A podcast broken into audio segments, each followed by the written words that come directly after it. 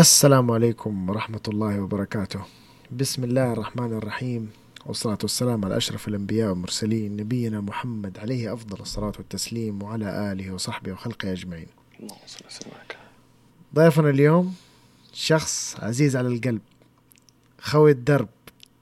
وقت الشدة أول واحد ألقاه وقالوها أهل الأمثال الصاحب تعرفه في السفر والنعم فيه في من رباه. قمة في الأخلاق والأدب. خريج إدارة واقتصاد من جامعة أم القرى وحاصل على ماجستير في إدارة سلاسل التزويد من جامعة Adelphi في نيويورك. الأخ الصديق أسامة محمود فادان. حبيبي حبيبي أهلا وسهلا بك. حياك الله. دكتور فارس ومشكور صراحة المقدمة أكثر من جميلة صراحة والأكثر من رائعة. آه إيش الكلام الحلو ده. صراحة؟ تعبتني. تستاهل أكثر. حبيب قلبي والله. الله يسلمك. عنوان اللقاء حقنا حقيقة الأمان الوظيفي والاستثمار في ظل الركود الاقتصادي. طبعا هذا العنوان هو أساسا سبب طلوعنا على ال social media. آه قبل كم أسبوع أنا كنت بتصل بأخوي حبيبي أسامة وكنت بسأله كم حاجة كده عن الاستثمار. فأداني كده كم معلومة وكانت هي الشعلة والشرارة اللي خلتني أبغى أسوي هذا البودكاست و... ف... فكان لازم أعيد تسجيل الحلقة ونتكلم فيها تاني. طيب قبل ما نخش في الموضوع أول شيء أبغاك تقول لي إيش أصعب موقف مريت به في حياتك العملية صراحة يعني كيف أقول لك في حياة الإنسان دائما تواجه بعض المواقف اللي اللي ممكن تكون تسبب عائق بالنسبة له أو تحدي دائما نستحدث بعض المواقف اللي بالذات في البعثة في حياتي في الابتعاث بدايتي في الابتعاث آه. بدايتي في تحديات جديدة لأني إنه شخصيا أحب أجرب أشياء جديدة. أحب أحط نفسي في أماكن out of my comfort zone يعني زي ما يقولوا. فالشيء ده صراحة يخليني دائما أتعلم. آه واحد من التحديات صراحة اللي قد واجهتني إنه أشتغل في بيئة آه completely different على البيئة اللي كنت متعود عليها من قبل. ف بديت أشتغل تقريبا آه في كذا وظيفة on campus آه. كانت في اللي الجيم هو في الجامعة؟ أي في الجامعة في محيط okay. الجامعة. آه واحدة منها كانت في الجيم واحدة منها آه اللي هي الثانية الوظيفة الثانية كانت في آه Interfaith Center اللي ممكن نقول عنه آه مركز الأديان مختص بالأديان. حلو. ننظم فعاليات ننظم flyers للطلاب عشان يجوا يشاركونا في ال في ال events اللي بنسويها. آم، نرتب مع ال مع الأندية الطلابية اللي بخصوص ال- الأندية المختصة في الأديان. آه ونشوف إيش اهتماماتهم إيش الأشياء اللي يبغوها. وفي نفس الوقت كنت برضو أشتغل كمتطوع في ال IS International Student Office. فكنت شغال معاهم متطوع. على أساس إنه أكون mentor للطلاب الجدد. آه وأعرف بيهم وأعرفهم على الجامعة على الأماكن اللي ممكن يقضوا فيها أوقاتهم إيش ال facilities اللي ممكن يستفيدوا منها. هذه الأشياء آه كلها كانت عامل بالنسبة لي. طبعا هذه كلها كانت في السنة هذه اللي هي السنة الثانية من الابتعاث أو السنة الثانية من برنامج الماجستير مم. ففتحت مم. عيني تقريبا على بيئة ثانية مختلفة تماما عن البيئة اللي تعودت إني أشتغل فيها من قبل. آه كيف التعامل آه يكون في الانفايرمنت هذه كيف التواصل يكون. لغة مختلفة ثقافات مختلفة أديان مختلفة. يعني شيء تقريبا مو أبسط ما نقول عنه إنه شيء نوعا ما مختلف لكن اتعلمت منه الكثير وكان صراحة نقطة حلوة صراحة في في مسيرتي في الابتعاث طيب خلينا نخش في الموضوع حقنا آه، تقدر تقول لي ما هي حقيقة المال؟ هل في مال له قيمة ومال ليس له قيمة؟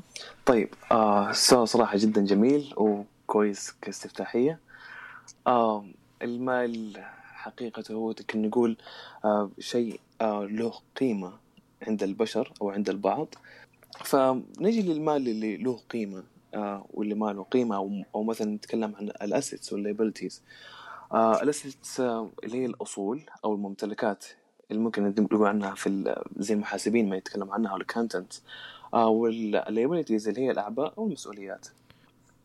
فلو نقسم المال بين الاثنين دي حنقول مثلا المال اللي له قيمة اللي هو الأصول. طبعا نتكلم من نظرة استثمارية لأنه لو تكلمنا من نظرة محاسبية الأصول والاست- والمسؤوليات حتكون شيء مختلف عن النظرة الاستثمارية اللي ممكن نتكلم عنها. ف مم. الأصول هي تقريبا أي شيء تتملكه يدخل عائد مالي على محفظتك الاستثمارية أو آه، أو ال- أو حسابك البنكي والمسؤوليات اللي هي حتكون مجرد أعباء مالية و- ومصاريف فممكن مم. نبسطها بمثال إنه نقول مثلا رب أسرة بيبني له بيت آه، حوش له تحويشة العمر بيبني بيت آه، يعني يعوله هو وعياله وهو وأهله. فعنده خيرين في أرض مساحتها معينة ممكن يبني عليها فيلا آه يعيش فيها وينبسط فيها هو وأهله وأولاده أو في نفس الوقت ممكن يبني فيها عمارة. العمارة دي ممكن يكون فيها كذا دور ويعيشوا في شقة معينة أو شقتين أو دور كامل حتى. وباقي الأدوار آه، يأجروها. فكذا استفادوا من هذه العمارة إنها تكون مصدر آه، دخل أساسي أو ثانوي بالنسبة للعائلة آه، بحيث إنه صرفوا فيها فلوس زي ما حيصرفوا في الفيلا. لكن الفرق البسيط إنه هذا الاستثمار حيدخل لهم عائد مادي إضافي. فهذه ممكن بشكل مبسط ممكن نقول عنها إيش الاموال اللي لها قيمة والاشياء أو غير- ليس لها قيمة. ممتاز. أنا على سيرة هذا الموضوع أتذكر كنت في مرة رايح الجامعة وطلبت آه، أوبر. فجاني آه، ال- الأوبر معاه مرسيدس. فأول ما فتحت الباب يعني كنت كنت مصدوم. قلت معقولة كيف أوبر مرسيدس؟ يعني ماني مصدق. فأول ما دخلت قلت له يعني من جدك مرسيدس؟ قام ضحك الآدمي. وكان راجل كبير ترى. حلو. ف... فاداني كذا بكل اختصار. قال لي السيارة قال أنا مشتريها وعندي وقت فراغ في أسبوعي. ليش ما يعني أشتغل بها أوبر؟ بحيث إن هي يعني الفلوس اللي أطلع فيها من أوبر هذه تغطي مصاريف الصيانة التأمين البنزين. بالضبط.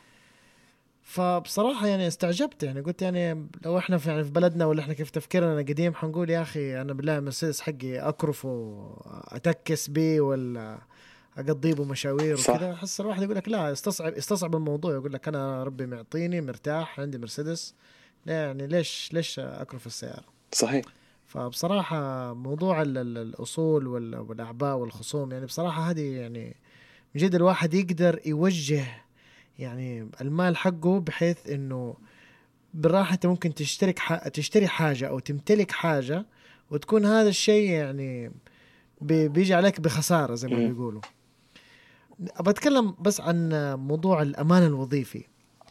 هل يعني هي حاجة فعلا الواحد يسعى لها ولا لا؟ طبعا كلنا حسب تعليمنا وتدريسنا إنه المدرسة تعلمك إنك أنت كيف تكون موظف.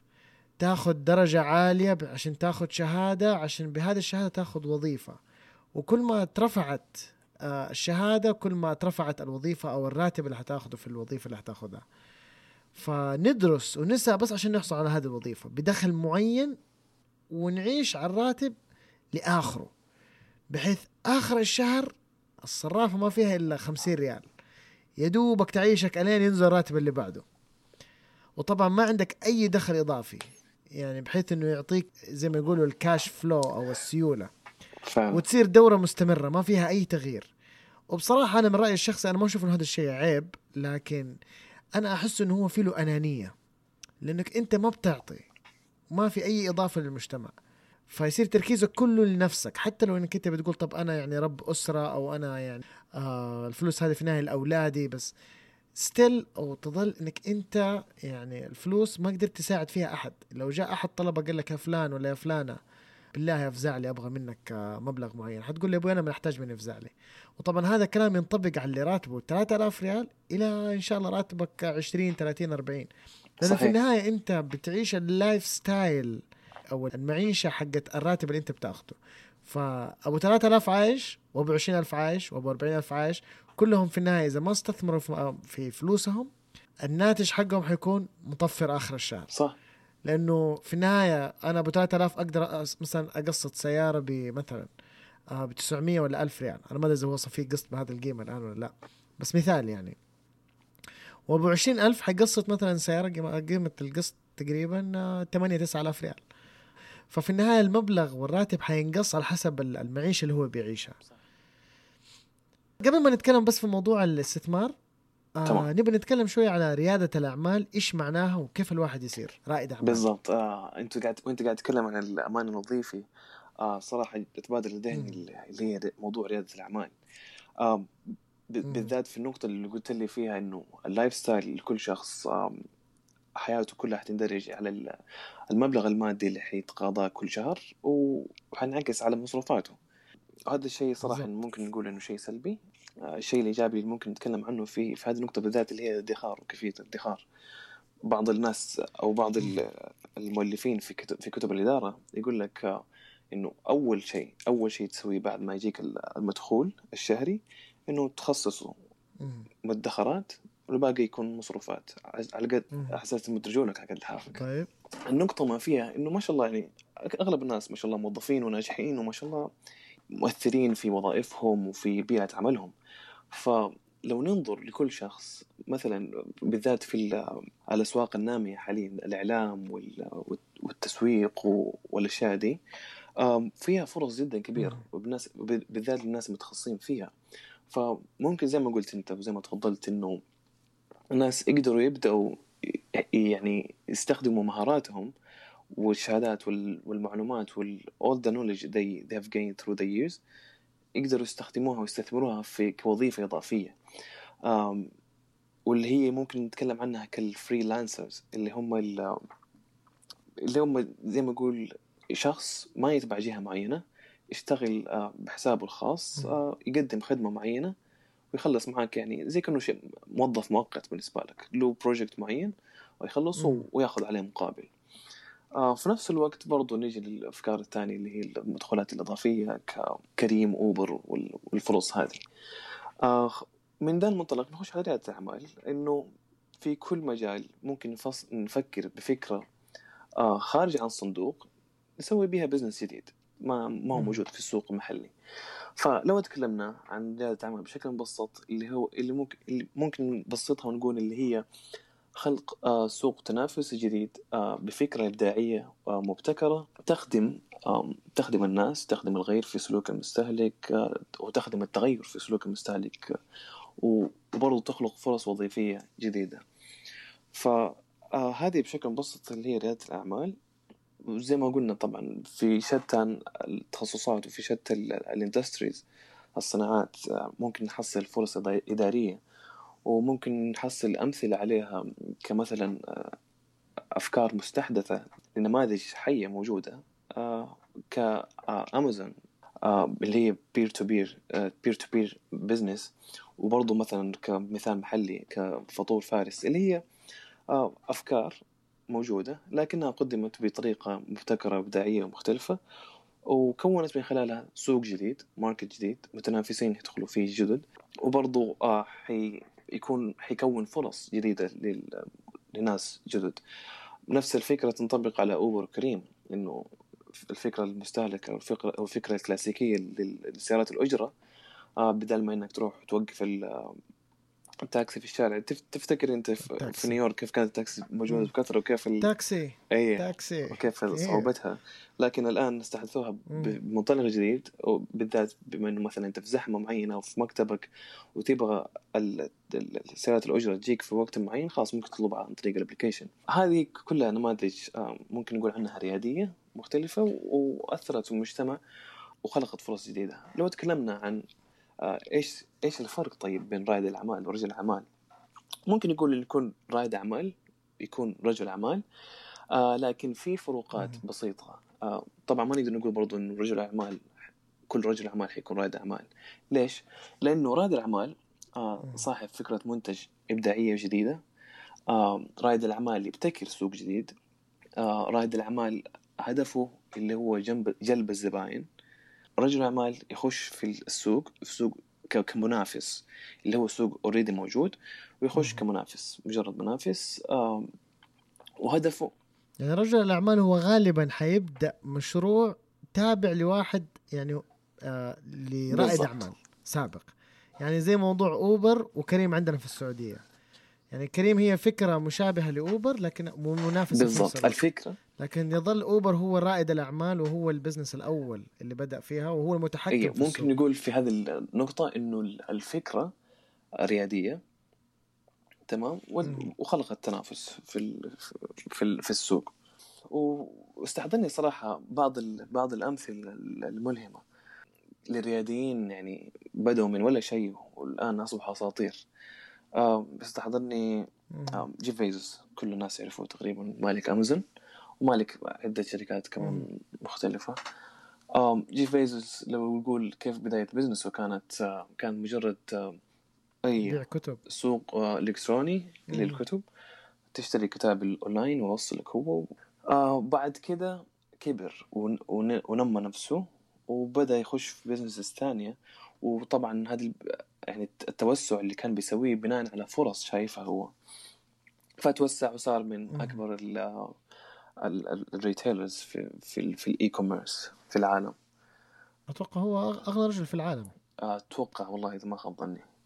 وفي نفس الوقت استحضرني كمان مثال ملهم تاني يعتبر في الثقافة الأمريكية اللي هو وارن بافيت وارن بوفيت كان طفل عادي آه، أو ممكن يقول أتولد حتى في بيئة آه، أهله اللي هو أمه وأبوه كانوا يمروا في فترة الكساد المالي في الستينات.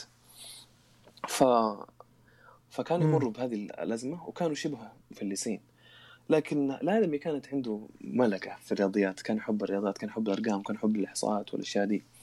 فكان من هو صغير كان يقعد عند ال vending machines في الشارع وكان يجمع الغطيان. اللي هي المكاين حقت البيبسي؟ اي بالضبط حقت البيبسي والفانتا والكوك والأشياء دي. فكانوا ناس يستخدموا أي احد يستخدم يدخل الفلوس ياخذ ال product اللي يبغاه يفك الغطاء ويرميه. تمام؟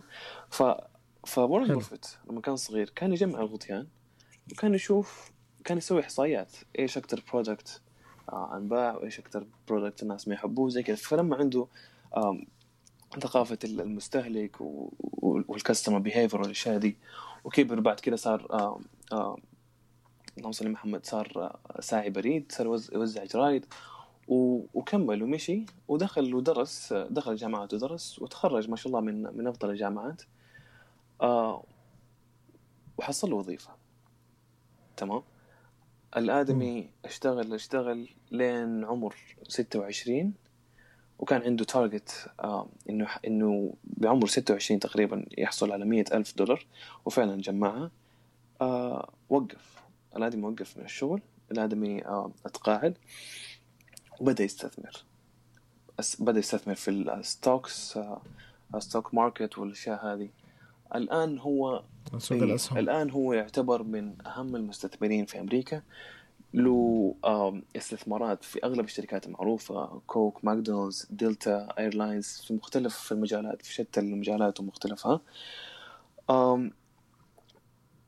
يقول عنه الناس واحد من ال doctors ال professors اللي درسنا كان يقول إنه هذا الآدمي هذا يعتبر أسطورة في الاستثمار. آه ويقولوا عنه كمان إنه الآدمي ده ما أدري يعني ممكن بالعاميه نقول عنه آه نقول عنه الآدمي في مبارك في له بركة. فين ما يحط يده ال business يولع. ف أي business يخشه على طول ال business يزدهر مباشرة. ما نقدر نقول إنه الآدمي هي just luck يعني ولا حاجة. لكن الآدمي ما يخش business إلا هو شايف الفرص. هو شايف المستقبل حق الشركة فين حيكون فعشان كذا بيزدهر فيها. آه هذه وهذا هو الذكاء. هذا ليس بالذكاء الدراسة لكن هذا الذكاء اللي هو آه خبرة بالضبط. الحياة. يعرف يستغل الفرص في الوقت المناسب ويدرس الفكرة أو ال business ويستثمر فيها وهو متأكد 100% هو طبعا ما في أحد متأكد 100% ولازم يخاطر. أتوقع أنه هذا أحد الأسباب اللي خلته مرة ينجح في هذا الموضوع. الله عليك. طب تقدر تقول لي طب كيف الواحد ممكن آه يكون مستثمر ناجح؟ ومتى أفضل وقت للاستثمار؟ حلو سؤال جميل. المستثمر ناجح ممكن نقول بشكل مبسط إنه يحتاج يكون عنده عقلية مستثمر. عقلية مستثمر اللي ممكن نقول عنها اللي هي البيسكس. انه يكون يكون مستعد للمخاطرة وفي نفس الوقت ما في مخاطرة تكون مخاطرة على عمى إنه يكون شيء مدروس. فهذه هذه من أساسيات المستثمر الناجح ممكن نقول عنها. وفي نفس الوقت الادخار حيكون شيء أساسي عشان تقدر تسوي استثمار كويس أو تقدر تستثمر فلوسك لأنه ما عندك فلوس آه غالبا آه ما حي... ما عندك ادخار ما حيكون عندك شيء فلوس تستثمرها. يعني مثلا ما أقول لك لو الناس ما عندهم اللي عنده اللي ما عنده مثلا فلوس كيف كيف أستثمر؟ هل أنا خلاص ما عندي فرصة إني أستثمر؟ أقول لا يظل إنه عندك فرصة. إذا كان عندك فكرة جميلة آه تقدر تعرضها على مسرعات الأعمال أو ال angel investors هذول آه أشخاص مستثمرين يكون عندهم أملاك ويكون عندهم عندهم liquidity عندهم cash flow سيولة. ويبغوا يستثمروها في شخص في فكرة. وفي نفس الوقت ما يبغوا يستثمروا الفلوس حقتهم في فكرة ولا في شخص. يعني كيف أقول لك آدمي ركيك مو عنده ما عنده فكرة كاملة أو آدمي ماله في ال business. فيسوي معك interviews آه، ويشوف إيش فكرتك. إذا آمنوا بالفكرة يشوف انت قديش دارس الفكرة قديش انت عارف انه ممكن آه قديش عارف السوق اللي انت متوجه له قديش ال income اللي ممكن تحصله بناء على الأشياء اللي بتعطيها وال products اللي بتبيعها وال sales كم متوقع حتكون كله حيكون يعني تقريبا forecast بس آه forecast اللي هو تقريبا زي ما نقول مو تخمين آه اللي هي يعني أرقام تقريبية حسب أيوه. تقريبا أيوه يكون شيء تقريبي آه نوعا ما تخيله لكن آه تقدر تطبقه على أرض الواقع. وطبعا ال angel investors هذا ممكن يكون طبعا واحد آه أخويا صاحبي آه أبويا ولد عمي. يكون واحد عنده ربي ربي معطيه آه مال وفلوس و... وما عنده وقت. بالضبط. ما عنده وقت إنه يشتغل فيه يعني أو يعمل business فحاب إنه يستثمر في ناس يكون عندهم business طبعا كيف توصل لهم؟ يعني هو غالبا بالعلاقات وكذا بس الفكرة اللي النقطة اللي عجبتني انت بتقولها انك انت لازم تدرس فكرتك. إذا انت ما انت مؤمن بفكرتك الانجل انفستر ما حيؤمن فيها. إذا انت داخل بالفكرة حقتك ويقول يلا بدخل بالسوق بس والله أنا يعني أبدأ شوية شوية أنا أبدأ خفيف آه ما أتوقع حتمشي أشوف إذا مشيت ما مشيت. لازم تكون أنت عارف أنت إيش بتشتغل. بالضبط. ومين الزبون اللي أنت أو مين الزبائن اللي أنت تبغى تشتغل عليهم. فدراستك للموضوع أنا تذكرت على موضوع الدراسة أنا أتذكر الوالد الله يحفظه لما كنت أشتغل معاه في آه، المؤسسة حقته حراسات أمنية. ما شاء الله تبارك الله. ففي خلال فترة الإجازة كنت قلت خليني أروح أشتغل مع الوالد أشوف يعني أساعده في العمل وكذا. فجيت أدخل في موضوع الحسابات ما فهمت ولا شيء. جيت دخلت في موضوع اللي هو ال HR ما فهمت ولا شيء ماني عارف الأمور كيف بتمشي. تمام. فلقيت إنك عشان تكون أنت يعني رجل أعمال ناجح أو سيدة أعمال ناجحة لازم تدرس في المحاسبة في القانون في الإدارة والاقتصاد. لازم تاخذ ولو أقلها يعني من كل بحر قطره عشان تكون ملم بالموضوع وشامل عندك فكرة شاملة للموضوع. لأنك أنت ما ينفع تقول يلا خلاص أنا عندي أفكار أنا شجاع أنا بخاطر وترمي نفسك في البحر وأنت ما تعرف تسبح. حتغرق طبعا. كلام سليم. ونعقب بس على نقطة إنه إيش متى الوقت المناسب للاستثمار. آه ممكن يقول إنه ما في وقت مناسب يعني أو هذا الوقت لازم تستثمر فيه. ممكن ممكن الكلام ده كان ينطبق آه في آه بداية أزمة كورونا في بداية الانتشار لما كل الأسهم طاحت آه ولما كل ال businesses قاعدة تقفل. ممكن نقول انه وقتها كان مناسب إن تستثمر في stocks لكن يظل آه في فرص حتى مع اللي هي الأسهم. في ال stocks هي الأسهم. آه. لكن يظل إنه في آه لسه فرص. حتى بعد آه وبعد إن شاء الله إنجلاء الوباء ده آه اللي هو الفرص اللي حتكون آه ناتجة عن عن الأزمة. لأنه الأزمة زي ما أنت عارف آه خلت ناس كثيرة تقفل. آه وأنت وأنا كنت أمشي في الشارع قبل كم أسبوع آه شايف لي كثير محلات في الشارع كلها خلاص للتقبيل للتقبيل للتقبيل. ف هذا الموقف حيسبب أثر على الاقتصاد في المستقبل. آه، اللي هو حيقلل التنافسية حيقلل العرض والطلب حيكون زي ما هو. فلما تقلل الطلب لما نقلل العرض آه، الطلب زي ما تقول إنه حيكون نفسه فحتغلى الأسعار. يزيد نسبيا. نعم. بالضبط. فتزيد الأسعار. فإيش فإيش الحل في هذه المشكلة؟ إنه تطلع business جديدة تلبي الطلب مرة ثانية. وهذه تقريبا ممكن نقول عنها ال micro economy اللي هو الاقتصاد المحلي لدولة معينة. وزي ما إحنا عارفين ال- الوباء هذا آه، سبب في ركود اقتصادي آه، محلي وعالمي حتى على النطاقين المحلي والعالمي. لأنه كل الدور آه، كل الدول تقريبا تقريبا تضررت من ال- الوباء هذا. فممكن نقول إنه فرص على مستوى العالم حتكون أكبر للي يكون عنده سيولة مالية. أو اللي يكون عنده رأس مال ويكون عنده فكرة حتى يخدم بها آه، المجتمع. فهذه حتكون فرص آه، للناس اللي عندهم أفكار. هي طبعا الناس كانت كلها تخاف. يعني يقول لك أول ما بدأت كورونا يقول لك خلاص أبوي أشتري أشتري مقاضي أشتري وأجلس في البيت وخلاص الله يستر. هي وفي نفس الوقت بتعدي الفرص من قدامهم والناس ما هي ما هي منتبهة. يعني أنا أتذكر بالضبط. كان الذهب أحد الأشياء اللي طاح سعره مرة كتير. بالضبط. ف... فكانت فرصة إن الواحد يستثمر في الذهب مثلا.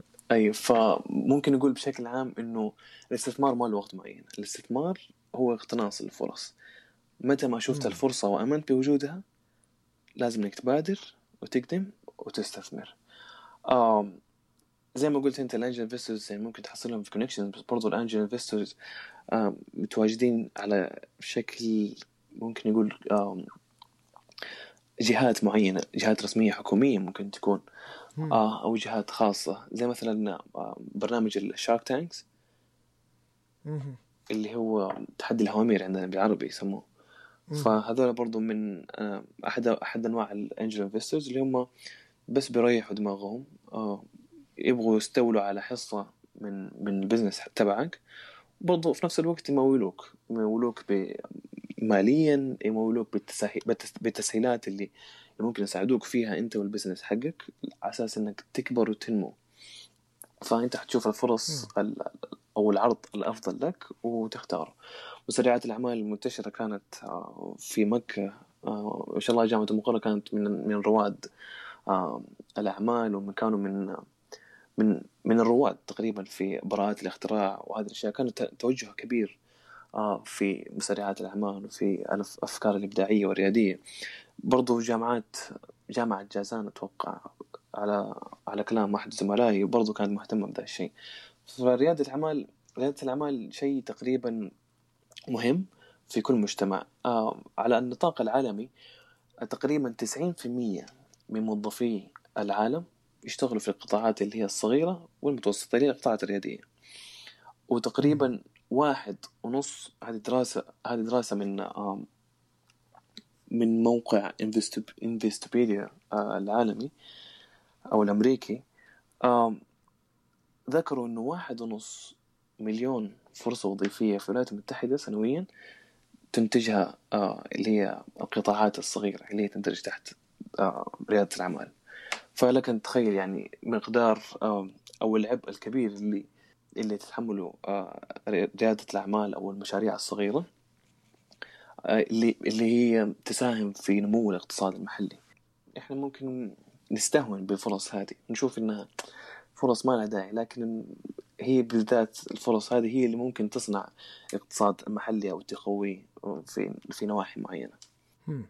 طب إيش تنصح اللي جالس البيت مستسلم. ويقول خلاص هذه كورونا نكبتنا. ما في أمل. كل أنا كذا خلاص موقف. يعني زي ما تقول كورونا أثرت بشكل كبير على على الناحية النفسية لكل لكل فرد في المجتمع تقريبا. لكن برضو ممكن ناخذها كبريك.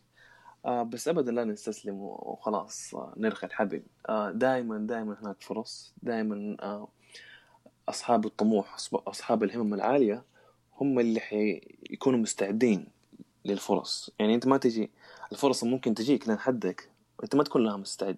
بس الآدمي اللي دائما مستعد ودائما عقله شغال وبيواكب آه، الأخبار ال- ال- الاقتصادية هو اللي ممكن يقتنص الفرصة أو ممكن حتى يروح للفرصة لحد لحد عندها أو برضه يخلق الفرص.